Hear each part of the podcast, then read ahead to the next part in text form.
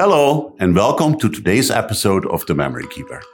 I'm your host, Bram Groen, and today we are headed to Japan. Join Bram on an exciting journey, sharing travel stories that celebrate the power of memory. Through these stories, Bram raises awareness and support for both patients and caregivers, fighting Alzheimer's in honor of his wife, Sherry, who now resides in memory care.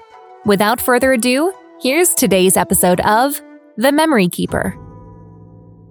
Here's my second story about an incredible experience we had in Kyoto when my wife lost her pocketbook at the Golden Pavilion. I named this story Lost and Found in Kyoto. It takes Sherry and I to Kyoto, Japan to visit the incredibly beautiful Golden Pavilion. We took the high-speed train from Tokyo and arrived several hours later in what is a surprisingly authentic Japanese world. Yes, geishas walking the streets, streets fine, lined with original Japanese architecture and filled with ever polite Japanese people.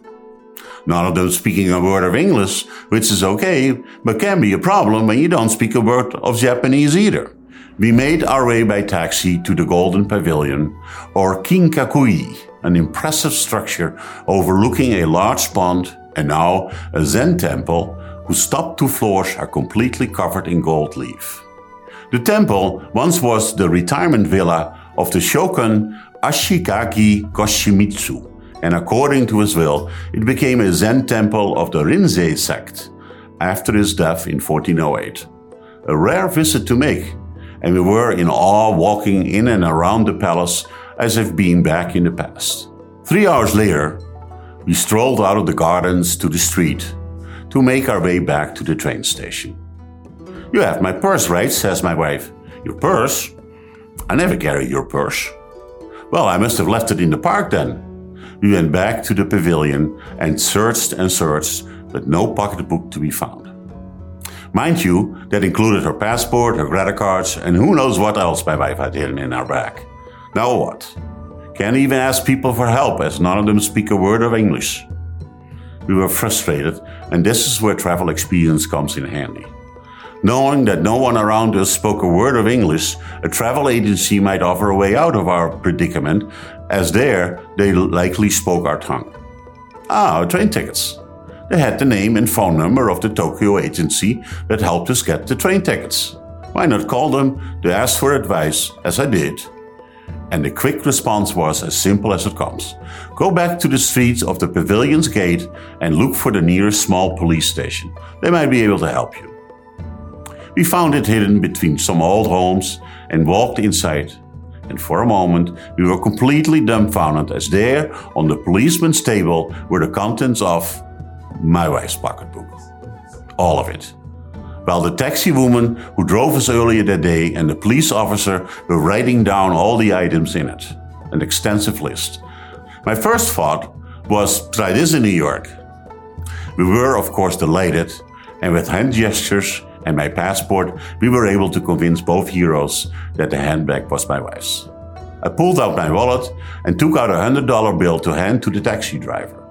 What happened next showed we were in a very different culture indeed. No, no, said the police officer in broken English.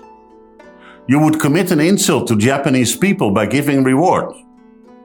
This is taxi woman's obligation to society as these things were not hers, and without them, you would have suffered great problem.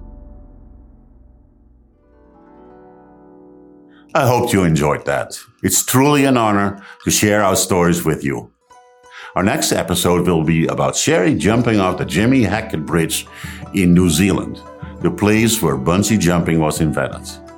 She's one heck of a woman, and many more thrilling things happened on that trip. My name is Bram Groen, and I am the Memory Keeper. Thank you for listening to The Memory Keeper. On behalf of Bram, we want to thank you for your help in raising awareness and support in the fight against Alzheimer's. If you feel inspired to make a difference, please consider making a charitable donation to the Alzheimer's Foundation of America in honor of Bram's wife, Sherry, by visiting thememorykeeper.org and clicking the button that says Donate.